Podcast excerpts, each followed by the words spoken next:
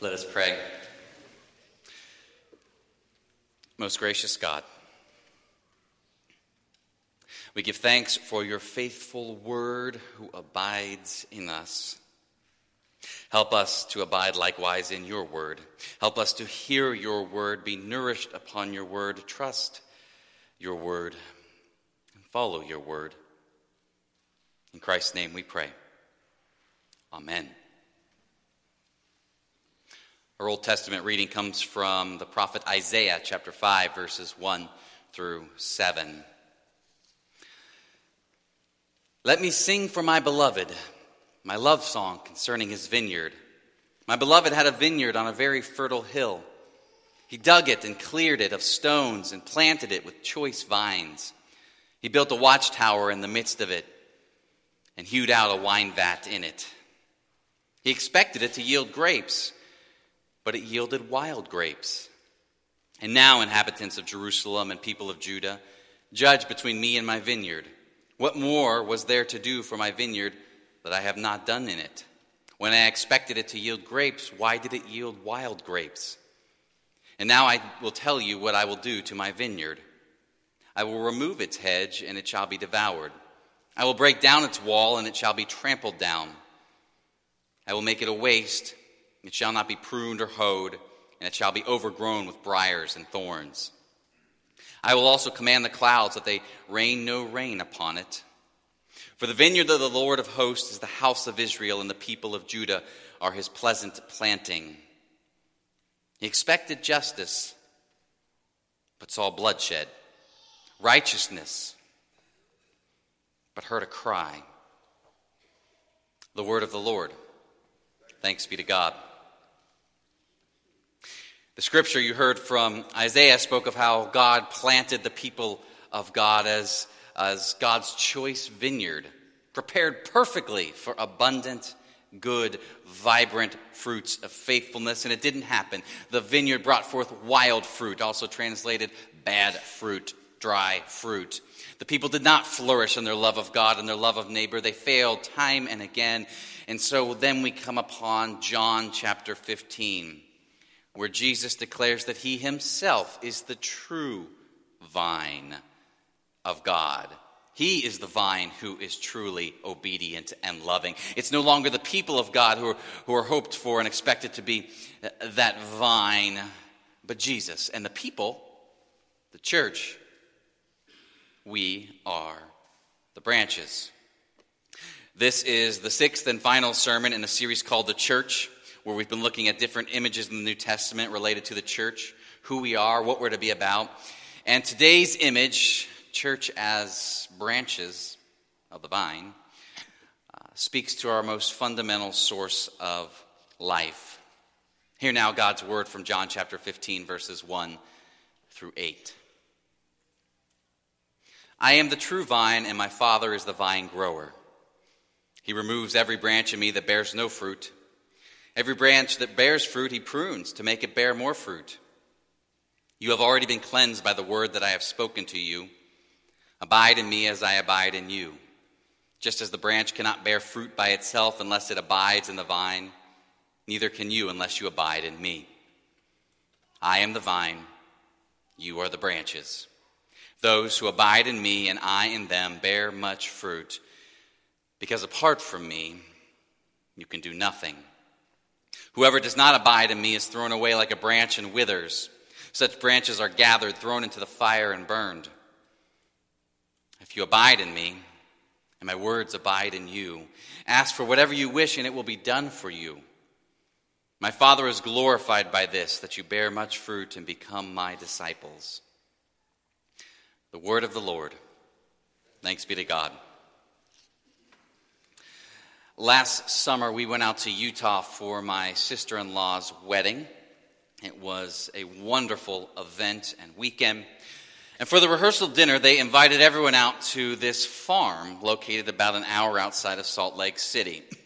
And this farm had a large barn on it that had been converted into a venue for hosting weddings. They used the long center portion for a long table they used the stalls on either side of that, that long stretch for where the, the stalls where horses and cows used to be for, for more tables and chairs. And then on either side of this long extending barn, they'd open the doors so that as you sat there and partook in the meal, you could see the expansive farm and the crops running in both directions. It was beautiful. And of course, this sort of choice, as many of you know, has become more and more popular in recent years. Whether it's the wedding itself, or the rehearsal dinner, or the reception afterwards, more and more people who are getting married have interest in this taking place in barns, on farmland. And sure, some couples, they choose this kind of venue because maybe one of them grew up on a farm, they've got some family with farmland. But as a pastor who officiates a good number of weddings, mostly what I see is that it is people with no connections to a barn and have never really been on a farm. They're the ones looking to do this whole thing on the farm. What is that all about? Why are so many people drawn back to the farmland on the space as the space on which they are to make these most sacred of vows? I imagine there could be any number of, of good reasons, but part of me wonders if maybe it is simply that the pace and way of the land tells an essential truth that we want present at our weddings. Maybe it's largely unconscious for most, but I wonder if we don't recognize there, there, there is something about the way the land nourishes crops and, and, and, the manner in which crops grow that, that speaks truthfully to us about how love grows. And so it speaks truthfully about the way we hope our own relationships and marriages might grow and might flourish. I mean, in John 15, Jesus certainly employs agricultural imagery to get at the heart of how we grow and even flourish as followers of Jesus. For Jesus, it, this imagery most definitely speaks to a fundamental truth around growth and flourishing. And while there is so much more, even in these eight verses, than we're going to be able to cover in our time together today, the basic equation Jesus puts forth for church growth is deceptively simple I am the vine. I am the ever abiding, ever present source of life and love, mercy and justice. I am the vine who remains in you, with you. And you, you are the branches.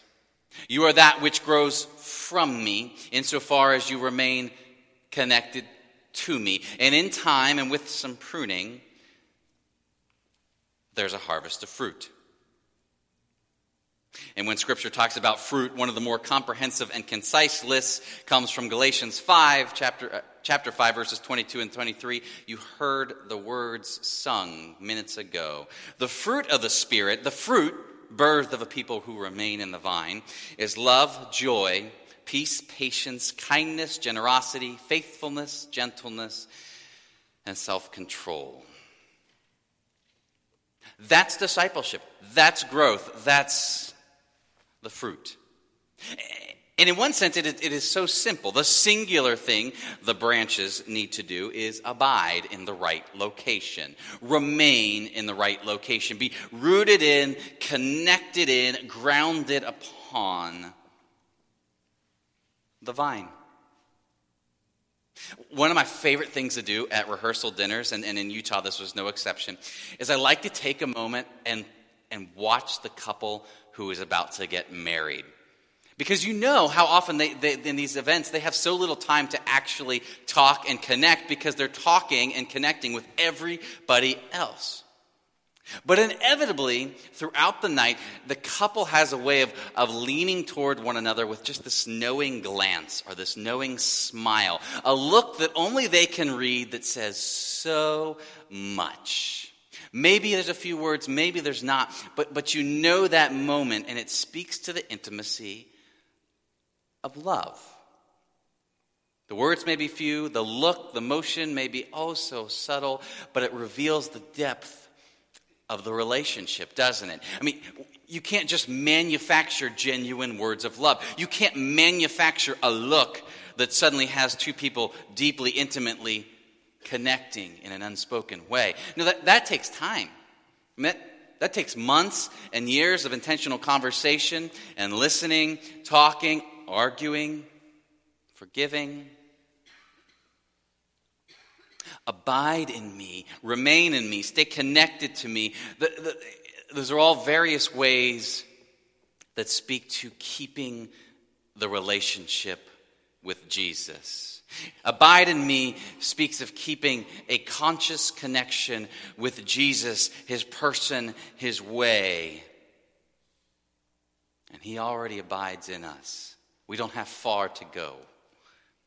And just like walking into a rehearsal dinner for a couple who is deeply in love, even if they're not even doing all that much connecting in and at that moment, people know when they walk into a gathering of church where, where the people have been abiding in the source of love and life for some time. It may be subtle, it may be small, it may be simple, but things add up and you can you can just tell. And yet, as beautiful a thought as that, the truth is many of us struggle mightily to be the kind of branches who abide faithfully, regularly, joyfully. And maybe it's because we just get busy, or we forget, or honestly, other things are of more interest right now. But I wonder if at root many of us struggle as branches to abide because we know intuitively how much branches that abide have to give up. This is where the land teaches us so much of the truth. The branches that abide in the vine, they are no longer in control of the pace of growth. The branches that abide in the vine are no longer in control of the direction of growth. The branches that truly abide in the vine, they don't determine how long their reach of influence will be ultimately, how thick a shade they may be able to provide, how abundant their fruit will be, or even precisely which variations of fruit will really grow into life. And the branch that abides does not control when the best time is for the necessary pruning or how much pruning is ideal. And then, on top of the branch that abides losing so much control over so much, the vast majority of the time, the branch itself cannot even tell that it is growing, nor can anyone else. Much of the time, growth in the vine feels like waiting. And actually, the moment you feel like something might be starting to bud, pruning. It's no wonder we branches are sometimes tempted not to remain in the vine. We are far more comfortable at being in charge of our lives and in charge of, of the church. Because we're a can do society. We, we can. We can grow ourselves. We can grow our names. We can grow our products with the right opportunities, the right social media campaign, the right website, a little more capital. We can make this thing grow. We can grow our children with the right schools, the right opportunities. You know, we can. We can grow the church. A little more money, some relevant updates to the building and, and the branding and the website, some helpful books, some good service opportunities that, that are attractive to a wide swath of folks. We, could, we can grow this. And yet, have you ever watched a, a, an adult or a couple who believes they can grow their child if they just can get them to all the right sports and arts and music? Have you watched a church that, that is sure more and more people will, will flow in with, with growth if we can just nail the programs, get the books just right, the best speakers on board, the best music, a wide array of programming that attracts folks of every generation? Have you ever been that person? You are so good at multitasking. You're making things go for the family, for yourself, for the company, for the. How often in our society do we talk about being overextended?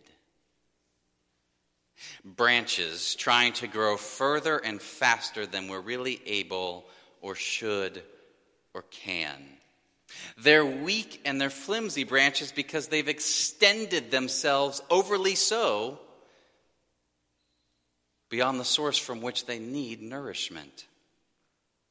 They are brittle branches. They are susceptible to bending and breaking and getting sick because they are far from the nutrient source for which they are made. And even branches that are apart from the vine for which they are made, when they do happen to, boy, they really do grow the product. They really do grow the number of members. They really do grow their budget, their income. How many branches have we seen that really do appear to, to grow some things of note? Why does their income not seem to match their maturity? They have so much, they do so much, but of the enduring quality, fruit, love, joy, peace, patience, kindness, generosity, faithfulness, gentleness, self control. I don't see it. Are any of us overextended branches? Or another phrase we sometimes come up with when we are hustling there and running here and there and trying to make things go for ourselves and grow for ourselves, go for others and grow for others. We sometimes use that phrase, burnout. Where did we get that phrase? Maybe Jesus. Whoever does not abide in me is thrown away like a branch and withers. Such branches are gathered, thrown into the fire, and burned. And sometimes we read that and we envision God proactively taking a bunch of disobedient followers and sort of flinging them into the fire. But as a number of uh, commentators underscore on this passage, there's a sense here that, that it, Jesus is just really telling the truth about what happens to us here and now when we overextend ourselves apart from the one true source of life. We dry up. We grow thin and weak. We are kindling for fire. And when a small, dry kindling is sitting there, and a spark of danger or challenge arises. Too long away from the source of nourishment, and we inevitably burn out. It's little wonder Jesus says, Apart from me, you can do nothing in this same section. For, for, truly, it is nothing if we extend ourselves in dozens of ways and efforts only to burn out. Are there any overextended branches or just some burnt out branches in the midst today?